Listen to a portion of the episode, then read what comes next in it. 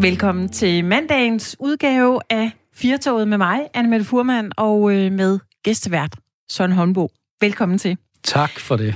Du er hoteldirektør, du er forretningsudvikler, mm-hmm. og så har du en, øh, en lille nebengeschæft som øh, velgørenhedsorganisator. Og Præcis. det vender vi lige tilbage til. Mm. Firtoget sender jo øh, nu, sådan de fleste dage fremover, i en øh, opdateret version med en, en gæstevært. Vi havde øh, Anna Thysen med i, øh, i fredags. Der øh, kunne du godt regne ud, at der blev talt meget. det tænker jeg gerne. Ja. Øh, og det er jo faktisk sådan, Søren, fordi man er gæstevært, så kan man jo ikke bare sidde tilbagelænet her og drikke kaffe og, og nyde det. Så er man med på lige ja. Øh, fod som øh, den, der er vært. Ja, det er mig jeg kunne godt fornemme, at kaffen ikke var gratis. Så. Ja, præcis. Ja. Det, det koster lidt. Mm. Øh, så du byder bare ind med, øh, med det, du har lyst til at byde ind med, med de øh, emner, vi skal igennem. Vi har et, øh, et pakket program i dag. Mm. Vi skal igennem øh, unge studerende og et øh, alkoholeksperiment. Jeg ved, du er far til tre større døtre. Præcis. I hvert fald i den alder, tror jeg, hvor øh, de har smagt alkohol. Mm. Ja. I hvert fald ældre døtre. Det er ikke så store, men så bliver det ked af det. Ja. Ja. At de er i hvert fald over 13. Ja, det er de. De I har den grad. til alkohol på ja, en måde, så rigtigt. du også øh, kan komme med noget erfaring ja, det kan jeg omkring det. Ja. Vi skal tale om øh, Lars Løkke Rasmussen. Vi skal ja. tale om arbejdsløshed, ja. og så også, hvad det har af, af politisk betydning. Det er bare øh, noget af det, vi har på, øh, på programmet her i dag. Og mm. hvis øh, dig, der lytter med derude, har lyst til at byde ind med noget, så gør det endelig. Hvis ikke vi hører fra dig, så bliver vi jo heller ikke klogere, og nummeret, du skal ringe ind på, det er 72 30 44 44, og du kan også sende en sms, du skriver R4, og så din øh, besked, og så sender du den til 1424. Lige om lidt skal vi tale om øh, alkohol, men det er jo ikke det eneste, vi skal tale om, og øh, bare lige kort, Søren mm. Holmbo. Du er jo øh, hoteldirektør. Mm. Det har været en øh, branche, som er hårdt ramt. Ja. Hvordan, øh, hvordan er øh, en status PT nede fra jer lige nu i dag? Jamen, statusen er jo, at vi lever endnu, øh, og øh, vi lever vi lever ok, øh, men, øh, men vi kommer til at grave et hul i jorden i år. Det gør vi, og det havde vi mm. virkelig helt set, da vi lagde budgetterne sidste år. Så, øh, så på alle måder har det bare været en utrolig trang branche, og det, der måske gør allermest ondt, det er, at øh, vi er ikke op imod sundhedsmyndighedernes anbefalinger og den slags. Vi er mere op imod viden omkring den. Så det vil sige, det der, der hvor der, hvor vi mister forretning, det er faktisk ofte, når de kunder, vi har, gæster og konferencegæster i særdeleshed, ikke helt tror, at de må komme. Øh, ah. Så det er lidt svært. Ja. Øhm, og det, det giver os nogle kommunikative udfordringer, som er ret spændende. Hvordan, ja. øh, fordi I har jo åbnet på normal vis. Man kan booke et værelse, ja. man kan komme mm-hmm. ned og mhm. spise på jeres restaurant. Mm-hmm. I har også lokaler til øh, at holde foredrag af, men ellers har lyst til at booke dem til. Mm-hmm. Så folk kan simpelthen ikke forstå, at det kan de godt. Nej. Med de restriktioner, ja. der nu er? Aha. Vi har, vi har en del konferencegæster, der ringer ind og siger, nu er vi altså 130, og forsamlingsforbud på 100 er, er, er kommet lidt i vejen, hvor vi siger til dem, prøv, I må faktisk sidde ned op til 500. Så, ja. så lad os bare gennemføre. Ikke? Men tit og ofte, så har de jo allerede besluttet, at uh, så skal vi noget andet den dag. Ja. Uh, og så bliver den svært at trække hjem, og det vil sige, at vores, vores branche er ikke bare alene op mod et nedlukning af et land, men faktisk også de efter, efterdønninger, der kommer videnmæssigt. Mm. Mm. Har du måttet øh, afskedige øh, nogle medarbejdere? Nej. Eller er I, øh, er I alle mænd på dæk? Nej, nu? Ærligt, vi nåede at afskedige en enkelt, øh, lige inden hjælpepakkerne trådte til. Ja. Øh, og vi kiggede jo ind, ind i, i et, et fuldstændig vanvittigt dystert scenarie. Og, øh, og det gjorde, at vi, øh, vi nåede at sige farvel til en. Men, øh, men så kom hjælpepakkerne og faktisk øh, holdt lidt hånden under os, kan man sige. Men, øh, men det rak jo som skrædder i helvede, kan man sige. Ikke? Altså, ja. det, det, lønningerne er væsentligt højere end det, man kunne få tilskud til, og den slags. Så, så det har virkelig været, været tough business. Ja. Mm. Men dejligt så, mm-hmm. at det ikke var flere. Altså, fordi på et tidspunkt, så øh, kunne det jo godt være så, at man var lidt i tvivl om, om Altså, hvad gør mm. vi nu under den her lockdown? Ja, Ingen vidste jo, hvordan øh, skal vi åbne igen, og hvad, hvad er det, vi skal gøre? Har det ikke været lidt øh, bøvlet også, skulle det, jo. når man har et hotel? Jo, altså, jo, jo. Altså, vi røg ud i et... Altså, vi, vi røg fra det ene stormvejr til det andet, kan man sige. Ja. Der, hvor, der hvor det alt pludselig dør. Øh, og så til, at øh, juli måned starter, og familien Danmark beslutter sig for at blive i Danmark, heldigvis, kan man sige, ikke? Og, og holde deres ferie herhjemme. Øh, vi har en familie, der ejer de her hoteller. Jeg skal lige sige, det, det er Munkebjerg-gruppen, hvor, hvor jeg står for Hotel Opus øh, i Horsens. Og øh, familien bag dag har har egentlig besluttet, at vi holder hånden under vores medarbejdere, så langt vi overhovedet kan, så længe der er penge i kassen, kan man sige, ikke? Øh, og øh, så længe det er nødvendigt, fordi det vi rendte ind i, det var, at vi gik fra, altså vi gik fra fuld blæs til nul overnight. Og så gik det stort set fra 0 til fuld blæs igen. Men mm. problemet er for os, at øh, august, september, oktober, november, det er der, vi henter 70 procent af vores sommersæk, fordi der er alle de tunge konferencer. Og øh, lige præcis i de måneder, der har vi brug for den faste stab. Mm. Men når man ikke må afvikle ferie under en hjælpepakke, ja. så har vi jo sendt folk hjem. Når de så kommer tilbage på arbejde, så skal vi have dem til at afvikle ferie.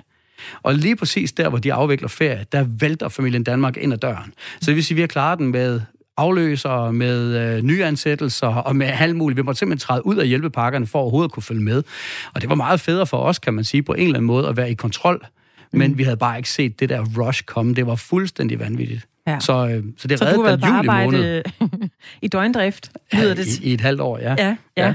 Ja. Det vender vi tilbage til mm. senere her i, uh, i Fjertaget. Husk, hvis uh, du lytter med derude, og du har lyst til at byde ind med noget, hvis du er uenig i noget, eller hvis du har lyst til at stille et spørgsmål, eller komme med dit besøg mm. på det, vi taler om i dag, så gør det endelig. Nummeret det er 72 30 44 44. Du kan også sende en sms. Du skriver R4, og så beskeden, og den smækker du sted til 1424. Danmark er et af de øh, vestlige lande, hvor relativt flest unge har et øh, rigtig stort alkoholforbrug. Alkohol det er en øh, del af ungdomskulturen. Det spiller ofte en central rolle i sociale arrangementer på uddannelsesstederne, ikke mindst i forbindelse med studiestarter. det gælder jo også på universiteterne. Men det er faktisk øh, muligt at få de unge studerende til at ændre adfærd og skære ned på forbruget af alkohol. Det viser resultatet af en indsats blandt studerende på Aarhus Universitet, hvor man igennem noget oplysningsmateriale og sms'er har hjulpet de unge til at reflektere over deres alkoholforbrug og så holde igen med indtaget. Undersøgelsen er udviklet i et uh, samarbejde med Carlsberg Aarhus Kommune, Studenterhus Aarhus og også forskningsorganisationen VIVE. En af personerne bag den undersøgelse er Jane Greve, der er professor MSO i VIVE. Velkommen til programmet, Jane. Tak. Kan du ikke lige starte med at forklare, hvordan, øh, hvordan lavede I den undersøgelse? Jamen altså netop som du siger, så, så er der et højt alkoholforbrug, og det, der ligesom var baggrund for undersøgelsen, det, det var, at øh, vi samtidig ser, at øh, mange unge ønsker at drikke mindre, og mange øh, synes, det er svært at gå imod den alkoholkultur, der egentlig er. Så, så, så det vi, vi gjorde, det var, at øh, vi brugte det, der hedder, begreb, der hedder notching. Sådan. Så vi prøver ligesom at rykke en lille smule og sige, okay, intentionerne er der, hvordan kan vi give de her unge øh, nogle værktøjer til så rent faktisk at, at drikke mindre. Ja. Og det, øh, ja. øhm, og, og det hvad gik den notching så ud på? Jamen, det er sådan en, en simpel indsats, kan man sige. Det er, at vi, vi udsender en, et link til, øh, til, hvor der er til en intervention, digital intervention, så de unge går ind her, øh, og den tager 15 minutter. Og det handler om først nogle spørgsmål, hvor de ligesom skal afklare og finde ud af, øh, ja, hvad er egentlig mine egne holdninger, og hvordan er jeg ligesom så person. Ligesom være afklaret om, hvad, hvad har jeg egentlig lyst til her.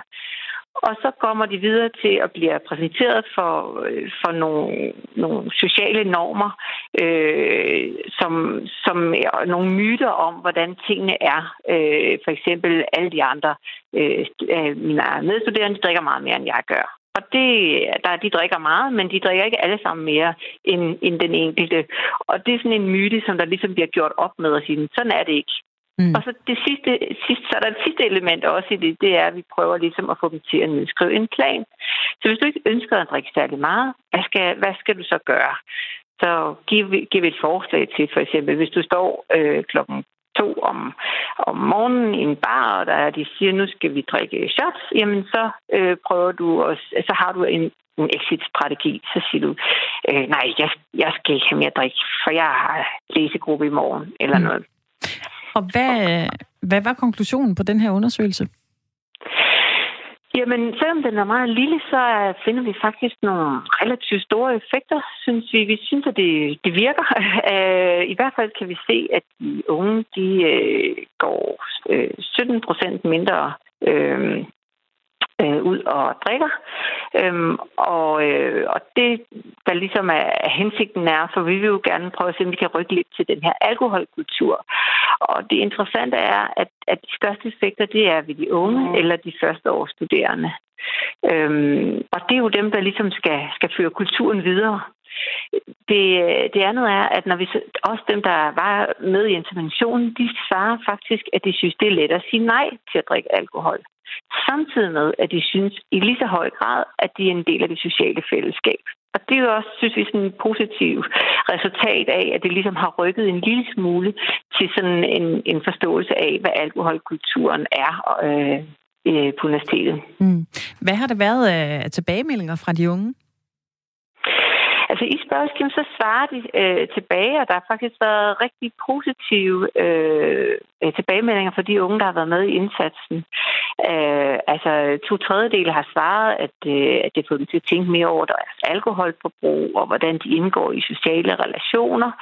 Øh, så, så det var, altså udover at de faktisk har øh, trykket på det her link og været med, så har de også, øh, så, så har det været positive tilbagemeldinger fra de unge. Mm. Jeg kunne godt have et, øh, et spørgsmål omkring aldersgruppen. Øh, nu siger du, de første års studerende har, at, at ja. resultaterne har været større, har været bedst der. Men, men hvad definerer en førsteårsstuderende? Det er ikke en første G'er på gymnasiet, tænker jeg.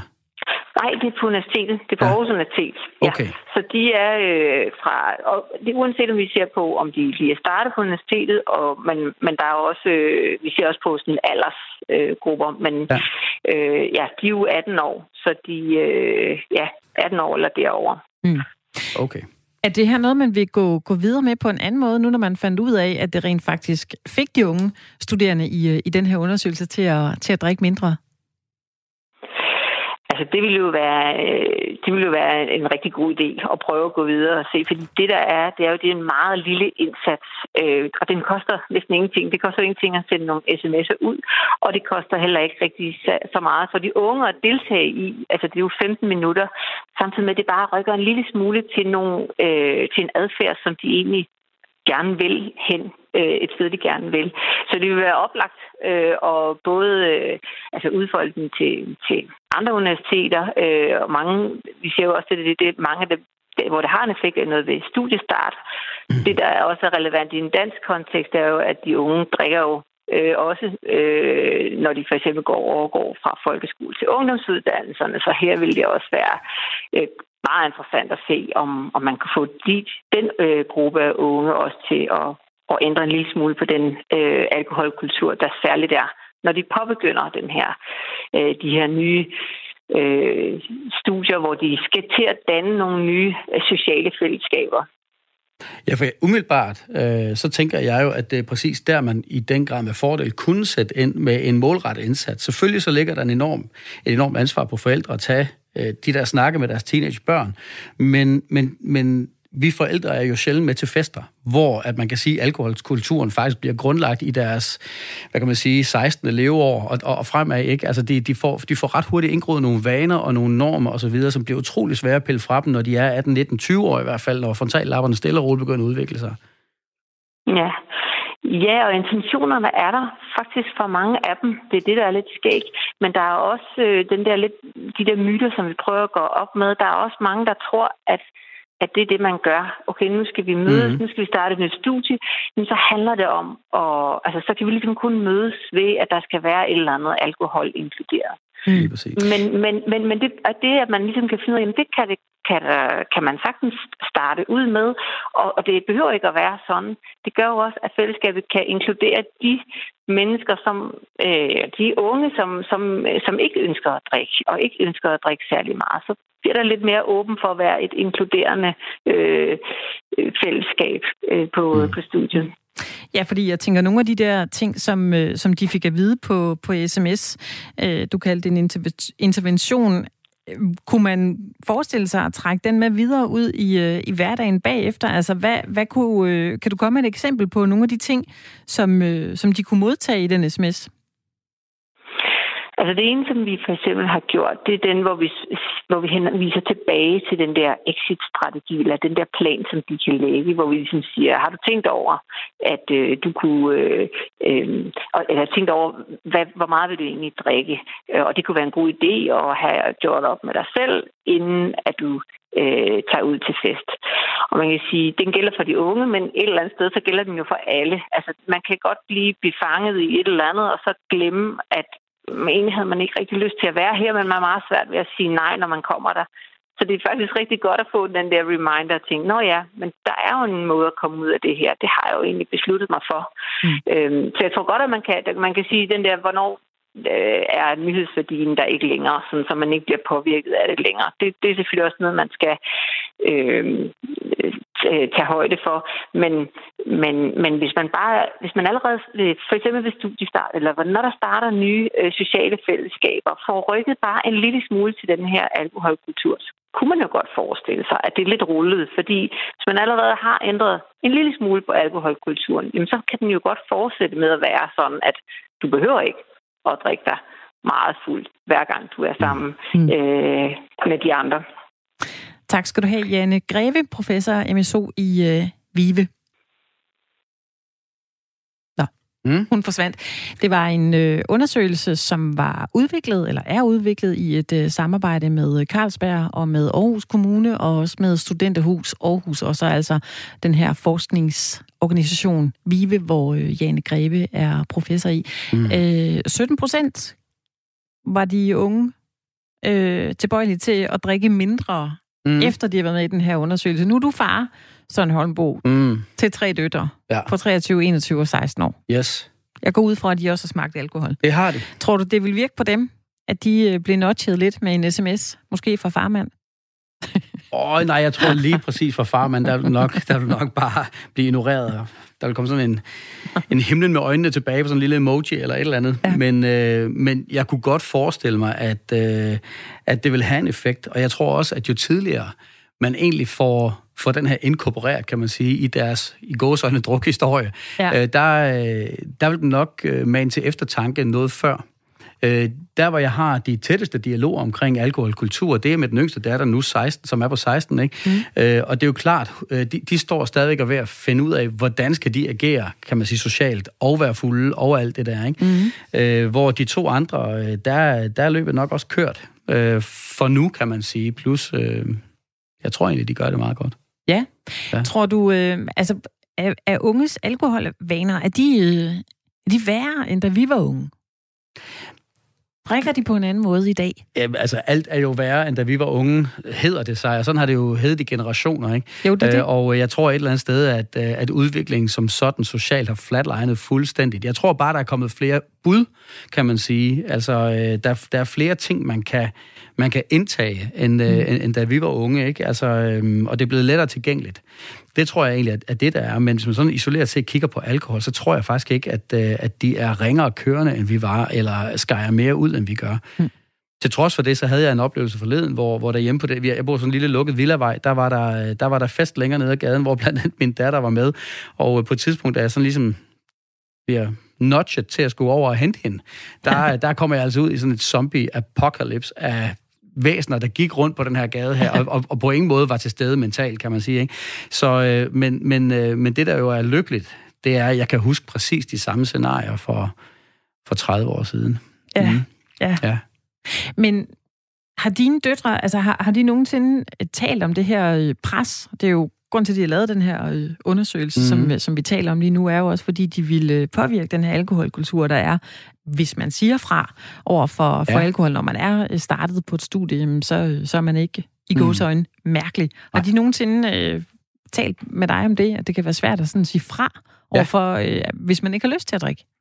Øh, både ja og nej. Øh, de, de har ikke talt om det her med, at det kan være svært at sige fra, men de har, de har ofte, alle tre faktisk givet udtryk for en undren omkring det med, at hvis man ikke har lyst til at drikke en aften, at så bliver der stillet spørgsmålstegn ved det. Hvorfor drikker du ikke? Hvorfor skal du ikke lige have en øl? Eller et eller andet. Og igen, øh, den yngste, hun havde forstuet foden på et tidspunkt, og havde egentlig ikke lyst til at være fuld af far for, at hun blev lige gyldig over for den her forvredende fod. Ikke? Så hun var til en fest, hvor hun humpede lidt rundt, og, og jamen kom nu, det betyder jo ikke noget, og tag nu en enkelt, og alt det der, hvor hun sådan, ej, kom on, ikke? Altså, jeg gider ikke at bøvle med den her fod længere end højst nødvendigt, så stop en gang, ikke? Ja. Øhm, og det blev der set lidt mærkeligt på, på øh, under den her fest her. Det gjorde der i særdeleshed, som i genstanden det kom mere og mere ind, ikke? Ja. ja fordi det her, der, øh, der virkede i undersøgelsen, det var mm. jo øh, at bruge noget nudging, at man mm. sidder med sin mobiltelefon, som alle de unge gør, de får mm. en sms, der popper op, der begynder at, at påvirke dem til, at de skal tage stilling til. Ja. Har du lyst til at drikke det her? Mm. Ved du godt, at sådan og sådan? Ja. Øh, det er jo også en måde at gøre det på. Det er jo noget nyt. Altså, det, man har jo ikke gjort den slags før. Nej, altså, jeg, altså man siger jo altid, at strategier er bedre end ingen strategier, ikke? Og nogle gange så er ingen strategi også en strategi, men jeg tror på, at det, at man sætter sig ned og er bevidst omkring en, en, en exit-strategi, skulle man rende ud i en, en brænder, der begynder at stikke af, mm. så det, at den er top of mind, og den er blevet indarbejdet om aftenen, eller man ved, at der kommer et hjælpemiddel ud af aftenen, det gør, at bevidstheden omkring den er større, så det vil virke. Men der, hvor jeg egentlig måske kunne tænke mig, at man tog fat, det var ikke så meget det der, vil jeg drikke mere? I mm. aften. Har jeg lyst til den næste øl? Men det er det der, at opføre dig for pokker ordentligt over for dem, der ikke har lyst. Ja. Lad, lad være med at stille det næste spørgsmål, om nogen vil have noget at drikke. Ja. Lad være med at stille spørgsmålstegn ved en, der siger fra. Den der notching, tror jeg, kunne være rigtig fed, for det er lige præcis der, det sociale pres ligger. Det er jo ikke øllen, det er galt med. Nej. Det er det sociale pres, det er galt med. Ja. Og, og, og jeg selv, altså hvis jeg skulle kigge tilbage på mine... Men har de været ude på et tidspunkt, hvor du som far måske har kigget på dem og tænkt, ja. der er et eller andet her, de måske er ude på et tidsspor, hvor de har svært ved at sige fra, eller har du ligesom øh, følt, mm. at du har gjort dit til, at de i hvert fald, hvis de kommer i den her situation, så ved de, hvordan de skal agere? Nej, det eneste, man kan sige, jeg sådan har været bevidst omkring, det var at etablere sådan en form for tillid, så jeg var faktisk, faktisk var en, de turde tale med om det. Mm. Øh, men jeg har ikke opsøgt den der, nu skal du ikke drikke i aften, eller pas nu på, eller opføre dig ordentligt. Jeg har altid ønsket dem en, en god aften, når de er taget afsted, for jeg tænker, ja. det kan de faktisk godt selv finde ud af. Mm. Øh, og jeg kan huske, min, min salige mor, hun sagde ikke engang, da, da, da, da hun levede der, der sagde hun, at hendes største opgave for hende var at sende os tre drenge, der kommer fra, jeg har to brødre, ikke, men sende os tre drenge hjemmefra med så stor en portion selvværd som muligt, fordi så vil vi kunne stå på mål for vores egen valg. Ja. Og, og det er lidt den, jeg har også adopteret. Jeg tænker, hvis, hvis nu de bare synes, de har røv i bukserne, de her piger her, øh, så, øh, så kan de både stå ved deres brænder, de kan også stå ved, når de ikke vil. Ja. Ikke? Jo. Ja jeg tænker, der ligger et godt opdrag. Ikke, at vi skal til at nudge mm. vores børn overhovedet, eller lave undersøgelser, men, øh, men jeg synes, øh, det er en ret interessant snak omkring, mm. at man øh, i stedet for at, øh, at tale med sine børn om begrænsninger, og nu skal mm. du også huske, og det er heller ikke, og la la la, øh, ja. at man egentlig opdrager dem til, jamen, øh, hey, øh, tag lige stilling. Mm. Måske har du ikke lyst til at drikke ja, i dag. stilling, men også, også øh, altså jeg vil nok hellere sige til, til mine børn, Lad nu være med at stille spørgsmålstegn, hvis der er nogen, der ønsker at bakke ud. Ja. Ikke? Jo. Opfør ordentligt. Altså nok, nok mere den der altså man til ordentlighed og forståelse, i stedet for den her med, at, at, at de også gør sig til talerør for en alkoholkultur, hvor det, hvor, hvor det påviler den enkelte og sige nej. Mm. Ikke? Altså, vi, vi skulle egentlig gerne leve et liv, hvor vi faktisk ikke blev nødt til at skulle sige fra. Det kunne da være dejligt, det er helt utopisk, men, men ja. det kunne da være dejligt, at man ikke skal, skal forsvare sig selv, men ja. at man bare kan sige, hey, jeg er her i aften og jeg gør det sådan her. Og så siger folk, nå, skide godt. I stedet for det der med at stille spørgsmålstegn ved, ah, du kan godt lige tage en mere, ikke? Kom on. Skal vi lige have 20 tavligt. shots? Ja, ja, det er det egentlig. Super tavligt. Men øh, der er jo en grund til, at de har lavet den her mm. undersøgelse, og det er jo, fordi der er det her pres, og vores alkoholkultur Præcis. i Danmark er jo ja. altså også bygget op på, at alt, hvad der bare er en lille bitte smule hyggeligt, mm. det, øh, det inkluderer alkohol. Ja. Uden diskussion. Vi skal da lige have et glas. Det er jo også sådan, når man er til fester. Altså, man kan jo næsten ikke lige øh, åbne døren det kender jeg selv, hvis jeg er vært ja. for en fest. Her får du ja. lige et glas. Ja, egentlig. og det gør man, og det hedder velkomstdrink, det er det første, man skriver på, som, ja. som på sin indkøbsseddel, skal købe velkomstdrinks og chips, ikke? Jo. Øh, men, øh, men, men altså, og, og plus det, så skal vi også anerkende, at, i hvert fald for mit eget vedkommende, jeg har da haft de sjoveste brænder der lige præcis de aftener, hvor det gav allermindst mening at drikke sig i hegnet. Ikke? Jo. Altså det er lige præcis der, det har været skideskægt, og så, så har man taget regningen dagen efter. Ikke? Øh, og, øh, og, og det må altså også godt ske, og så må vi heller ikke uh, lave et samfund, hvor, hvor vores børn ikke kan komme til skade, så får de altså bare ingen hård ud overhovedet. Så de må godt nogle gange også lige lære at skulle sige fra, men, men det kunne være fedt, hvis vi opdragede vores børn til at bakke op om folk, der siger fra.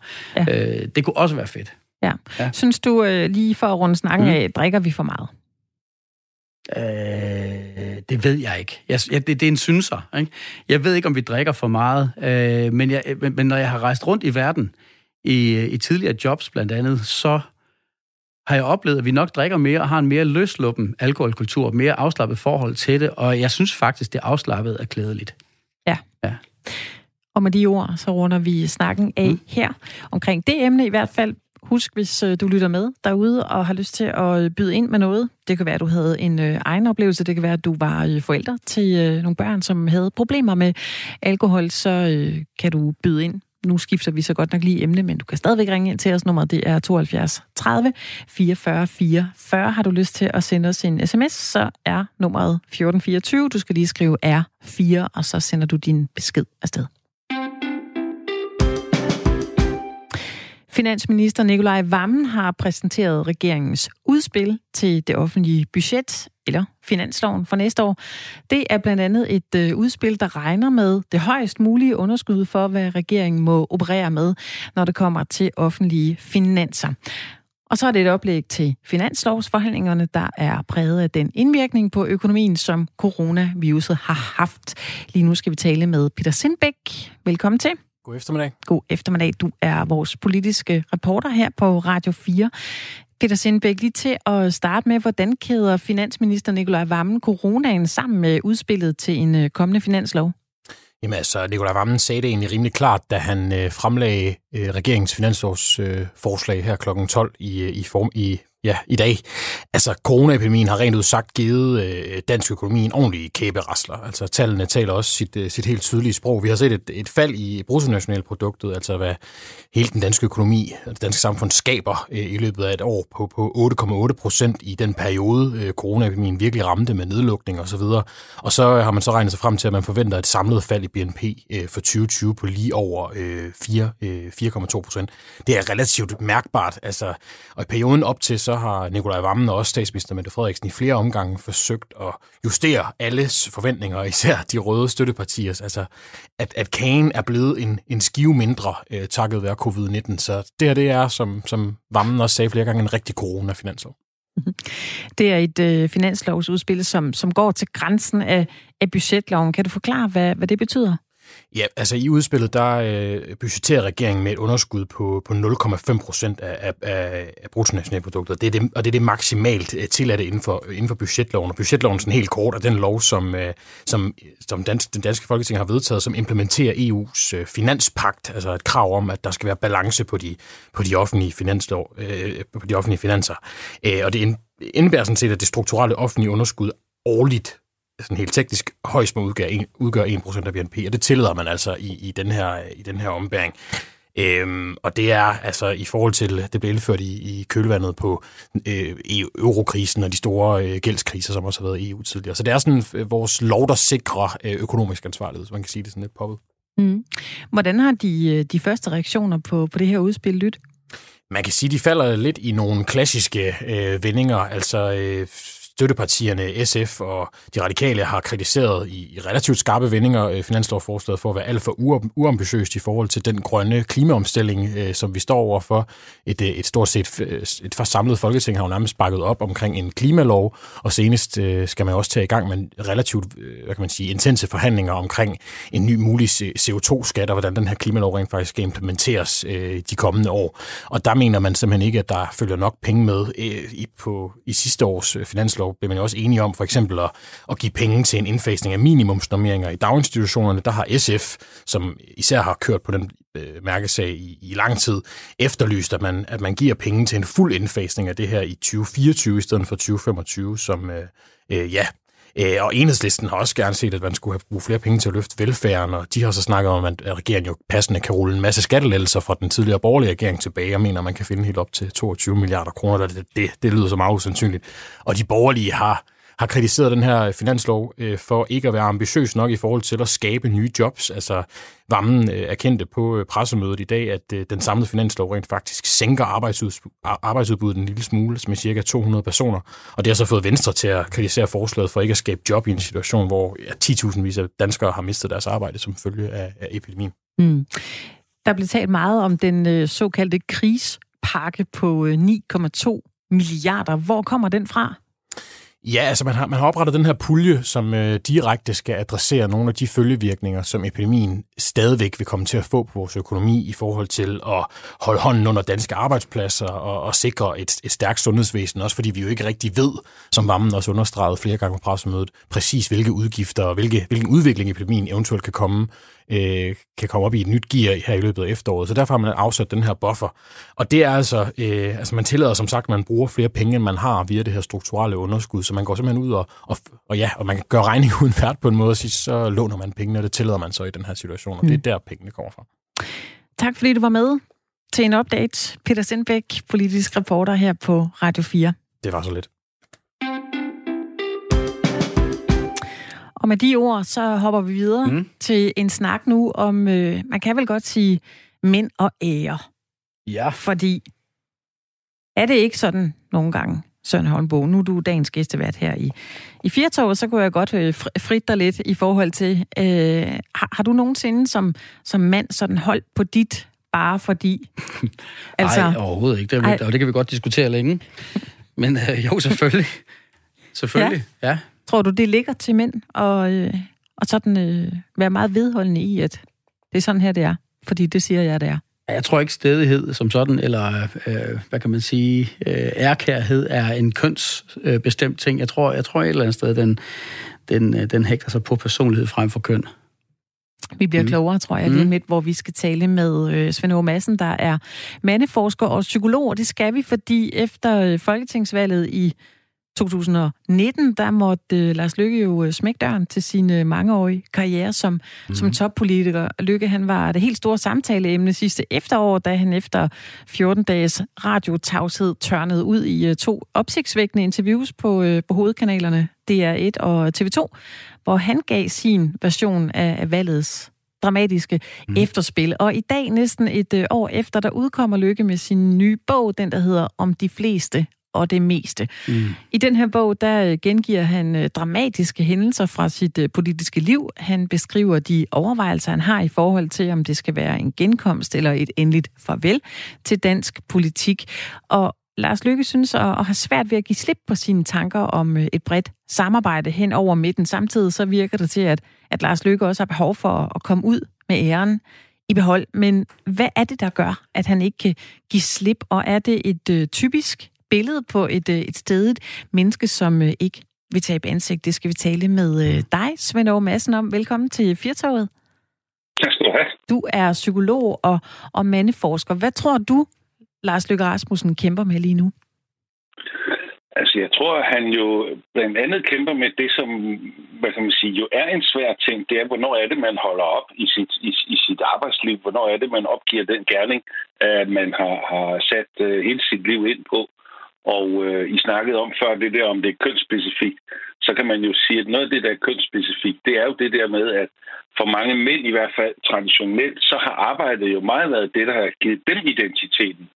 Og øh, det at holde op på arbejdet og, og stoppe med arbejdet er jo en, øh, skal man sige, altså en stop for den identitet, man måske har levet på, mens mange kvinder i højere grad måske har haft en identitet, der også har haft fylde fra familieliv og nære relationer og venner og alt den slags, som ligesom ikke har været så hængt op på arbejdsidentiteten. Mm. Det tror jeg i hvert fald er en kønsspecifik ting, sådan som det har været hidtil. Ja. Men, men, men det der med at give slip er jo ikke det samme som det der med, at man vil bestemme alting, og, og det hele skal gå efter ens hoved. Så der er jo ligesom to ting i det, at man gerne vil være ved med at være aktiv, og så er der jo det andet der, som man har snakket så meget om, altså om, om, om man også ikke kan afgive sin, hvad skal vi sige, sin ledelse, sin, øh, ja, sin bestemmelse over, over alle mulige andre. Det, det kan jo være to forskellige ting i hvert fald. Ja. Lars Lykke, han øh, kritiserer sig tidligere parti, partifælder for, for ikke at vil slippe fortiden, hvor han øh, forsøgte at komme igennem med, med sine tanker om et, et bredt samarbejde, men det lykkedes ikke. Når vi som mennesker nogle gange kommer ud af situationer som, som en taber, hvorfor kan det være så svært at give slip?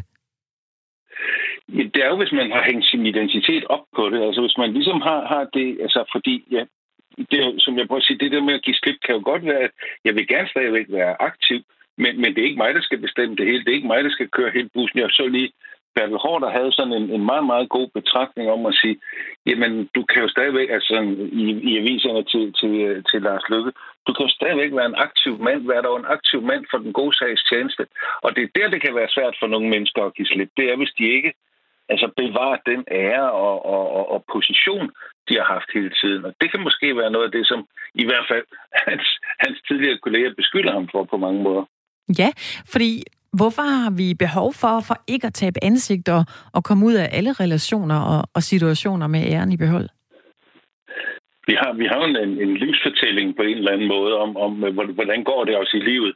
Og, og ved sådan et turning point som det her er jo at, at skulle gå på pension eller holde op med at være aktiv. Og Lars Lykke understreger jo mange, mange gange i interviewene, at han ikke er så gammel. Det er han jo altså heller ikke. Han er nogen 50 eller et eller andet. Så, så, så er det jo, tænker jeg da også, at det, det er et svært sted i livet. På den ene side er det jo alt for tidligt at gå på pension. På den anden side har man haft så meget indflydelse, som man overhovedet kan få. Og nu skal man så ligesom sætte sig ned på nogle, på nogle andre rækker i, i salen og sidde og, og passe en ganske almindelig job. Det tror jeg er en, en, en, øh, en ting, som jeg nok vil tro er, er sværere for mange mænd, fordi at det ligesom har været deres eneste identitet. Altså hvis han fejler nu, hvad står han så med som eftermæle, i sin eget hoved i hvert fald, så har det hele jo ikke nyttet noget. Og det tror jeg er øh, meget menneskeligt at synes, at det er, øh, hvad er det så for en fortælling, jeg har om mit liv, mm. at det, at det bare endte i et stort nederlag. Øh, og der kunne man jo håbe, at han kunne få nogle gode råd om, at man godt kan komme sejrigt ud af livet ved at være tilfreds med det, man har lavet, uden nødvendigvis at skulle blive ved med at være øh, kejser over det hele. Mm. Lars Lykke, han er 56 øh, år. Altså, hvorfor bevæger han sig ikke bare øh, videre? Ja, det er det, der også undrer mig. Det må jeg nok sige. Uh, nu kender jeg jo ikke så meget til, jeg har ikke engang noget at læse hans bog, men, men man kan sige, sådan som jeg har forstået det, så har han stort set aldrig lavet andet end at være politiker. Og, og der kan man sige, der er det jo meget, meget svært. Øh, hvis, hvis man ikke har været andet end at sidde i udvalgsmøder, i, i, i beslutningsorganer, i alle mulige steder, hvor alt, hvad man har lavet hele tiden, bare har handlet om det der med, at, at øh, det er mig, der er i centrum for, hvad der skal ske politisk på det område, jeg er. Og så ikke være i det mere. Øh, det vil jeg synes er meget, øh, hvad skal man sige, meget, meget menneskeligt at have det på den måde der. At, så så, så jeg, jeg ved det jo fra, fra, fra mange mænd, jeg snakker med i, i, som psykolog, at det er jo, det kan være en svær, altså det er en meget svær ting, det der med, når man så skal holde op der snakker jeg så mest med nogen, som så altså, står over for pensionering og sådan noget, ikke? Og, og det, det er den særlige problem med Lars Lykke, det gør han ikke. Men det er den der, hvad for en identitet har jeg så, hvis jeg så bare siger, nu, nu er jeg ikke det mere, så er jeg, så, øh, så sidder jeg og snakker med nogen, hvad laver du? Ja, jeg er pensioneret. Altså hele den der, hvor jeg før var overlæge, eller professor, eller lastbilchauffør, eller øh, vejmand, eller et eller andet, så, så øh, har man ligesom ikke noget at sige, det er det, som jeg står for. Og det er en svær overgang i livet, som, som øh, mange mænd kommer ud for, og som mange mænd kommer til at opleve som særdeles vanskelig.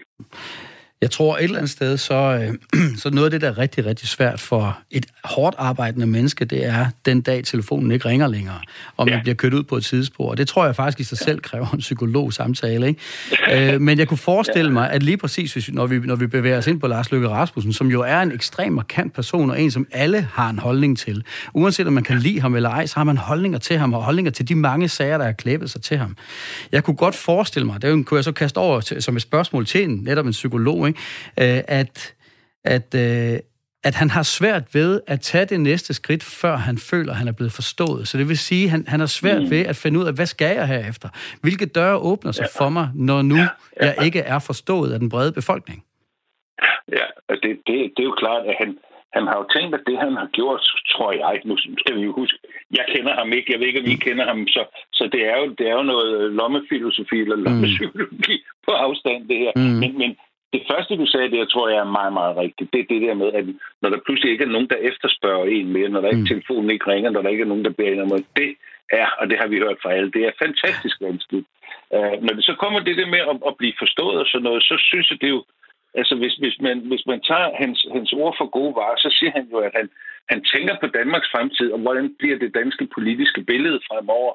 Og øh, der synes jeg, det er meget rigtigt, det du siger, at hvis han, man synes, man ligesom har forstået noget, som ikke andre har forstået, mm. og som man tænker, jamen det her, det er jo vigtigt for os alle sammen, så må det også være svært at, at give slip, som det hedder, mm. som er blevet det almindelige ord i øjeblikket. Så må det være svært at skulle gå af og sige, øh, for der er jo ikke noget sjovt ved for ham at sidde og sige om fem år, hvad sagde jeg? Øh, det, det får man ikke noget ud af. Så, så øh, det man jo gjorde i gamle dage i nogle sammenhæng i hans, så blev man jo sådan en vis rådgiver øh, for de yngre kræfter, og, og, og var sådan en, man kunne komme og spørge til råds og sådan noget. Og det ser ud til at være svært, både i, i mm. dagens mm. politiske billede, det kan vi jo se, alle der går af, de, de, øh, de ender jo med ikke at have nogen indflydelse mere, ser det ud til. Og, og så, øh, når man så bliver væltet på en, en formandskamp, så er det nok svært at ende med at blive den gamle vismand. Folk kommer også og spørger til råds. Så det er svært at finde plads. Mm. Det må man sige. Der, der ligger ikke ligesom noget, uh, hvad skal vi sige, noget, noget forbillede for, hvordan kunne man gøre. Uh, der er jo også nævnt det der med, hvordan, hvordan gik uh, Jens Otto Krav af, hvordan gik Ja, den eneste, der gik af på en stille og rolig måde, det var jo Anker Jørgensen, som, som så ud til at have det ganske glimrende. Men, men, men ellers er andre, der er gået af, så er de enten blevet forfremmet, eller også så, så er de forsvundet ud af billedet løbet af 0,5. Så det er, der ligger ikke ligesom en, en model for, hvad gør man, når man har været så mange år i toppen. Men Svend Madsen, er det at være, være opsat på at, at bevare sin, sin ære og sin stolthed, er det noget, du genkender som, som sådan en særlig maskulin værdi, eller er det det samme for, for begge køn? Altså, jeg tror, man kan sige, at, at det at være... Altså, når, når, når ens, hvis, hvis vi bruger det der begreb ære, hvis, hvis, hvis ens ære, den ligesom er knyttet op til det job, man har, så er det samme jo at miste æren, hvis man mister jobbet. Men hvis, hvis, man, hvis man ikke har fået opbygget en hel masse andre ting, som man også er, det er det, der ligesom er problemet. Hvis man kun er én ting, jeg er leder, jeg er statsminister, og jeg er ikke også øh, jæger, eller hvad ved jeg, en god bedstefar, en alle mulige forskellige ting. Hvis man kun har den, det ene kort, så falder det hele jo sammen på en gang, og det kan man godt kalde ære. Øh, men, men man kan også kalde det, at, at man skal jo være noget. Altså, vi mennesker vil jo gerne have en identitet af en eller anden slags, som er knyttet til, at jeg er det. Jeg står for det, jeg gør det, jeg har den betydning i verden, jeg har den betydning for andre mm. mennesker. Og, og hvis man ikke ligesom har noget der, øh, og som man har forberedt sig på, det er jo i hvert fald noget af det råd, vi jo alle sammen giver og kan have brug for i forbindelse med, øh, når man nærmer sig pensionering, det er jo netop det der, hvad skal jeg så være, og have planer for det. Mm. det er der mange, der ikke har, og bliver virkelig overrasket over, at der så pludselig ikke er mm. noget, der sker. Øh, så, så på den måde kan det være meget knyttet til mænd, fordi mænds identitet netop har været knyttet op på, på deres arbejde, ja. deres funktion, deres rolle. Tak fordi du var med her i øh, programmet. Svend Aage Madsen, psykolog og mandeforsker. Velbekomme. Og det er jo sådan, at du altid kan blande dig her i øh, Firtoget, hvis du har noget, du øh, gerne vil dele med os. I dag er det mig, Anna Mette Furman, bag mikrofonen, og gæstevært Søren Holmbo, som øh, også sidder med hele programmet. Og øh, vi skulle gerne have en øh, lytter med lige nu. Det er hej. Det er Niels. Hej Niels. Hvad, Jamen, kan du ikke genkende jeg... til det der med, at man ikke øh, mere har en rolle som den her gamle vismand? Det tror jeg nok. Øh, hvis man har prøvet at blive øh, gået fra sit arbejde på en eller anden måde, øh, og synes, man er verdens navle, så kan det godt være hårdt, øh, hvis der pludselig kommer nogen, der synes, man fylder for meget øh, på den ene eller den anden måde, øh, og føler sig troet lidt. Øh, så er det nemmere at få losset folk ud. Altså, det, sådan kan det i hvert fald godt føles nogle gange, øh, at man er en trussel. Og det der med at have sådan en gammel chef siddende, selvom der kommer en ny på posten, det kan altså meget, være, være meget svært, øh, hvis, især hvis det er sådan en, der har fået at vide øh, igennem hele sin karriere, han er en dygtig håndværker, øh, politisk håndværker, så kan det da være svært Plus pludselig at skulle øh, stå i rampelyset ved siden af sådan en gammel håndværker, som kan sidde der og skule og sige, jamen det er dog nogle drengerøver, de har sgu ikke en skide forstand på, hvad de roer med, vel? Altså, det, øh, det, det, det, det kan sgu godt være lidt svært, tror jeg. Er det noget, du... Øh, hvis du nu var i Lars Lykkes sko, hvad vil du gøre så, Niels? Ja, altså øh, mange af de andre politikere, som har siddet i store poster øh, i, i Folketinget, og som øh, ja, har været ministre og så videre, så videre, de har jo gået ud på det private arbejdsmarked og fået nogle, nogle rigtig gode stillinger til en god løn og sådan noget, og så har de kunne slå vingerne ud der. Øh, med Lars Lykke ved jeg sgu ikke, fordi at øh, nu blev det sagt før, at han har været i politik, øh, i, i politik øh, hele sit liv, og det er det håndværk, han egentlig kan. Øh, og øh, så jeg ved sgu ikke, hvad han har lyst til. Det kan være, at han har lyst til at skrive nogle flere bøger, eller, øh, og jeg mener bare, altså rent sådan du ved, øh, som vi andre måske ville være bekymret for, hvis vi blev fyret eller noget, og sige, nu, nu får jeg jo ikke noget andet end dagpenge og sådan noget, så skal jeg begynde at kigge på, om jeg skal skære ned på noget. Jeg mener, manden får sikkert en, en, en klækkelig øh, løn for at rende rundt, ikke at lave noget, så han kan jo egentlig bare trække sig tilbage, hvis han kan finde ud af det, og så hygge sig lidt i haven og tage sig lidt af sine børn mm. og sin kone og så videre, og tage lidt ud og rejse sådan noget. Altså, som de fleste går og drømmer om, at de gerne vil få tid til i, i, den, i en set andet. Det kan mm. altså bare starte på lidt tidligere. Det råd det her medgivet videre for dig, Niels. Tusind tak, fordi du ringede ind til os ja, i dag. Hej, hej. hej. Man kan også øh, sende os en sms. Det har Inger gjort. Hun skriver, at vi skylder Lars Lykke en kæmpe stor tak for mange store tiltag. Blandt andet Kraftpakken Lykke er en af de, øh, en af de dygtigste politikere i Danmark nogensinde har haft. Anker Jørgensen var flink, dog ruinerede han Danmark totalt. skriver Inger. Hvis du har lyst til at komme med dit besøg, så kan du gøre det. Nummeret det er 1424, og du skal lige skrive R4 før din besked, og før du sender den afsted. Og vi taler jo lige nu om øh, Lars Lykke, om øh, hans nye bog, han er aktuel med i dag, den der hedder Om de fleste og det meste. Og så kan vi jo selvfølgelig ikke udelukke, at vores øh, forhenværende statsminister vil prøve at få øh, nøglerne til statsministeriet tilbage. Alligevel så vil vi gerne lige kigge tilbage på Lars Løkke Rasmussens eftermæle i øh, dansk politik og som øh, statsminister. Lige nu skal vi tale med vores øh, næste gæst, Niels Vium Olsen. Velkommen til dig. Tak skal du have.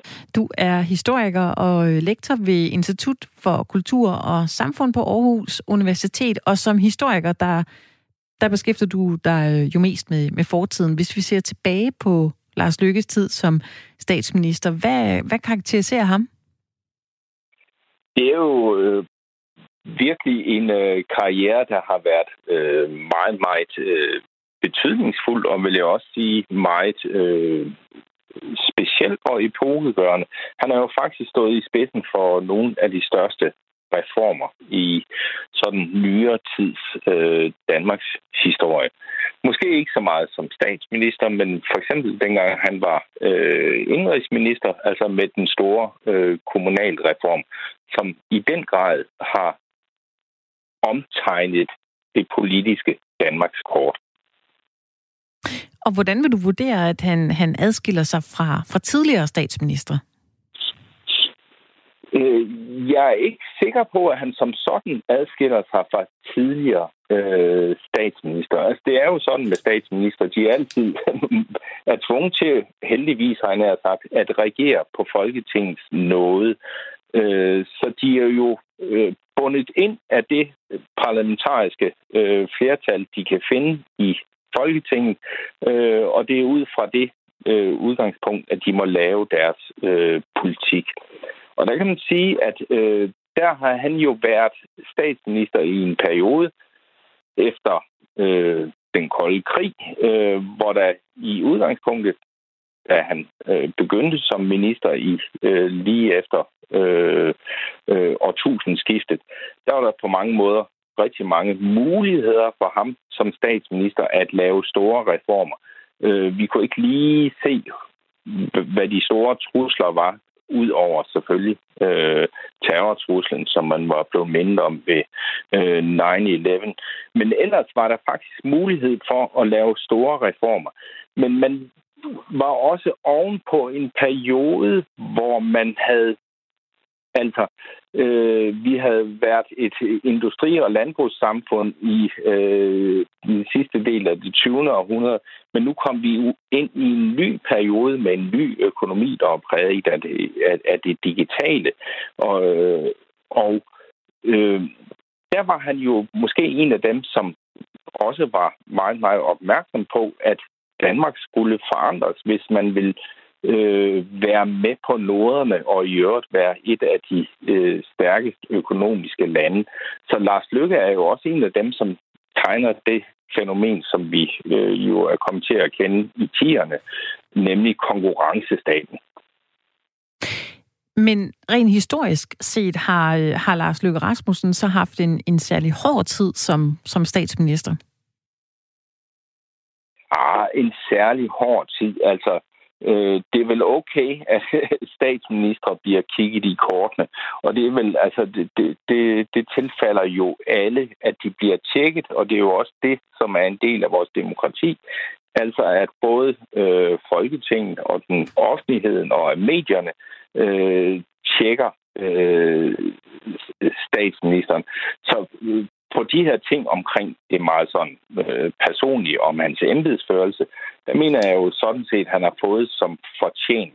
Men man kan spørge, hvad var det for en periode, sådan rent konjunkturmæssigt, han øh, blev statsminister i. Og der kan man sige, at Lars, øh, hans forgænger, Anders Fogh Rasmussen, red jo på bølgen af en kæmpe højkonjunktur i nullerne. Mm. Og Lars Løkke overtager lige da øh, finanskrisen virkelig øh, slår igennem. Så for ham var det det var øh, hans første periode fra, øh, fra 2009 til 2011 var vanskelig. Øh, og det er jo måske også en af forklaringerne på, at han faktisk taber valget. Mm. Niels Vium Olesen, hvad, hvad tror du lige her til sidst, at, øh, at Lars Lykkes eftermæle bliver som, øh, som statsminister? Ja, nu er jeg jo historiker, så det er fortiden, jeg beskæftiger mig med. Jeg er ikke meget for at kigge ud i fremtiden. Men jeg ved én ting om fremtiden, og det gør jeg, fordi jeg er historiker. Og det er, at det er altid sejrherrene, der bestemmer historieskrivning. Og derfor betyder det også enormt meget, hvad sker der lige her de næste 3-4 måneder.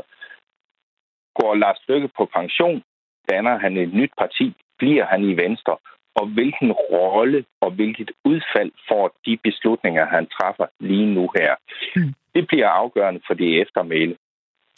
Tak fordi du var med her i uh, programmet, Niels Vium Olesen, historiker og lektor ved Institut for Kultur og Samfund på Aarhus Universitet. Kan du have en god dag? Tak skal du have i lige måde. Nå, Søren mm. Holmbo, du har jo også øh, snust lidt til øh, politik ja, i din fortid. Ja. Kan, du, øh, kan du kende lidt det her med, at, øh, at hvis... Øh, jeg ved godt, du ikke har været statsminister, men nej, ikke det er vel sådan, du ved, når ja. man... Øh, nej, ikke nu. Ja, det kan ja. komme. Det ved vi ikke. Øh, når man går op i øh, en sag... Han har været statsminister. Mm. Som øh, Svend Aage Madsen, psykolog og mandeforsker, sagde, i, her i 2020, der er der ikke plads til den gamle vismand. I ved ikke, hvor I skal gå hen mm. den dag telefonen ikke ringer. Kan du, ja. øh, kan du ikke genkende til noget af det her, med at man ikke vil slippe den? Han er også kun 56. Det, og jeg tror lige præcis, det, det er hans alder, der gør, at det bliver utrolig svært, for han står lige midt i et vadested. Uh, havde han nu været den gamle alfaderlige landsfader på 72, så det givet sig selv, så var det et otium og mere piberygning og et stavt og bed, der skulle passes. Ja. Men uh, nu er han uh, hverken ung eller ældre. Han ligger lige midt i det hele, og, ja. uh, og så har han jeg synes, det er utrolig spændende at høre øh, historikeren her ja. øh, fortælle, ja, og jeg blev helt stille. Men, men det, som, det, som jeg efterlades med, når jeg sådan ser på Lars Løkke Rasmussens måde at drive politik på, det er, at han har et drive af en anden verden. Han er en politisk iværksætter. Og så kan man så sige til sådan en som Jesper Buk, eller til øh, Jakob Risgaard, eller øh, nogle af de her større, vi ser i, i Løvens Hule, og, ja. og de her steder, ikke? hvis man så bad dem om at så sige, nu, nu, nu laver vi lige en, øh, en, hvor vi kører ud på et sidespor.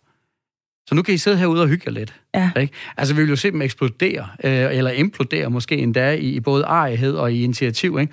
Så, så jeg tror, at, at lige præcis for Lars Løkke Rasmussen, der har vi bare det der drive, som gør, at han slukker ikke. Øh, og jeg tror også, han har, øh, som jeg prøvede at argumentere for før, men, men et, et, et behov for at blive forstået. Og han har også, kvæg hans lange hvad kan man sige, liv i politik, ja nok de aller, aller bedste intentioner, og han hader, at han ikke kan få dem ført ud i livet. Jeg tror, at enhver politiker vil ønske sig 90 mandater i ryggen, ikke? Altså bare kunne sige, nu rykker vi på det, jeg tror på. Ja. Øh, og, øh, og han har altså en alder, hvor, hvor han stadig kan gøre det. Og så tror jeg lige den, den sidste ting, jeg vil sige omkring de her ting her. Lars Løkke Rasmussen er vokset op i politik i en tid, hvor de sociale medier ikke fandtes. Ja. Men han bliver statsminister og har indrigsminister først i en tid, hvor de sociale medier for alvor slår igennem, og hvor politik pludselig flytter platform. Mm. Øh, og, øh, og, og det gør det også sindssygt svært. Så når vi, når vi spørger en kær historiker, om, om Lars Løkke Rasmussen har haft en særlig svær tid, så tror jeg rent faktisk, at, at han har måttet lære et nyt greb, et nyt kommunikationsgreb at kende, helt fra bunden af, lige der, hvor det virkelig suser om ørerne på ham. Og det synes jeg faktisk, han har håndteret ganske pænt. Men mm. jeg tror også, at de her mange sager, der klæber til ham, er blevet enormt store, fordi de kunne vandre, som de fik lov til. De kunne vokse, som de fik lov til. det tror ja. jeg er svært at navigere i for en, for en magtperson. Ja, og som du også siger ganske rigtigt, han er hverken gammel, han er heller ikke ung. Nej. Han er lige midt imellem, og der er jo masser af gode mm. år. Vi kan jo bare kigge okay. på USA. Ja. Det, der kan oh, man jo. virkelig... Der kan man trække den langt i en, øh, en høj alder. Der kan man også trække den alt for langt. Ja, ja. ja det, det er sådan en helt anden mm. snak, men det er rigtigt nok. Øh, hvad tror du, øh, hvordan tror du, han går og har det? Er, har han den der, som vi også talte med Svend Aage Madsen om, den der sådan utålmodighed, eller en, en, en øh, hvad var det, han, han, han satte lige et ord på, en, en, der hvor man går og venter i sådan et, jeg tror ikke, han brugte ordet vakuum, men altså, mm. han er ligesom et sted, hvor, hvad er han så? Altså, han ja. har vel ikke lyst til at være noget andet? Det tror jeg egentlig heller ikke. Det er vel også det? Ja. Altså, han, han, er, han er, jeg har aldrig stemt på, på ham og hans parti, øh, og alligevel, det, øh, på trods af det, så tror jeg, at han er en af de personer i Danmark, jeg allerhelst vil drikke en øl med. Fordi han netop går og har det der øh, lumske smil, og der sker noget inde bagved. Mm. Øh, og han har altid gang i eller andet. Jeg er sikker på, at han har en plan. Mm. Men jeg tror ikke, han har en plan. Er umiddelbart, jeg ved ikke, om han, han, han planlægger verdensherredømmet, men jeg, men jeg er sikker på, at vi ikke har set det sidste til ham endnu. Du lytter til mm. Firtoget i dag med mig, Anne Furman, og med gæstevært Søren Holmbo, der er hoteldirektør på Obus i Horsens, og også forretningsudvikler. Og du sidder med mm. i næste time med, Søren, hvor vi har øh, andre emner på øh, beding her i Firtoget. Lige nu er det tid til et nyhedsoverblik her på Radio 4.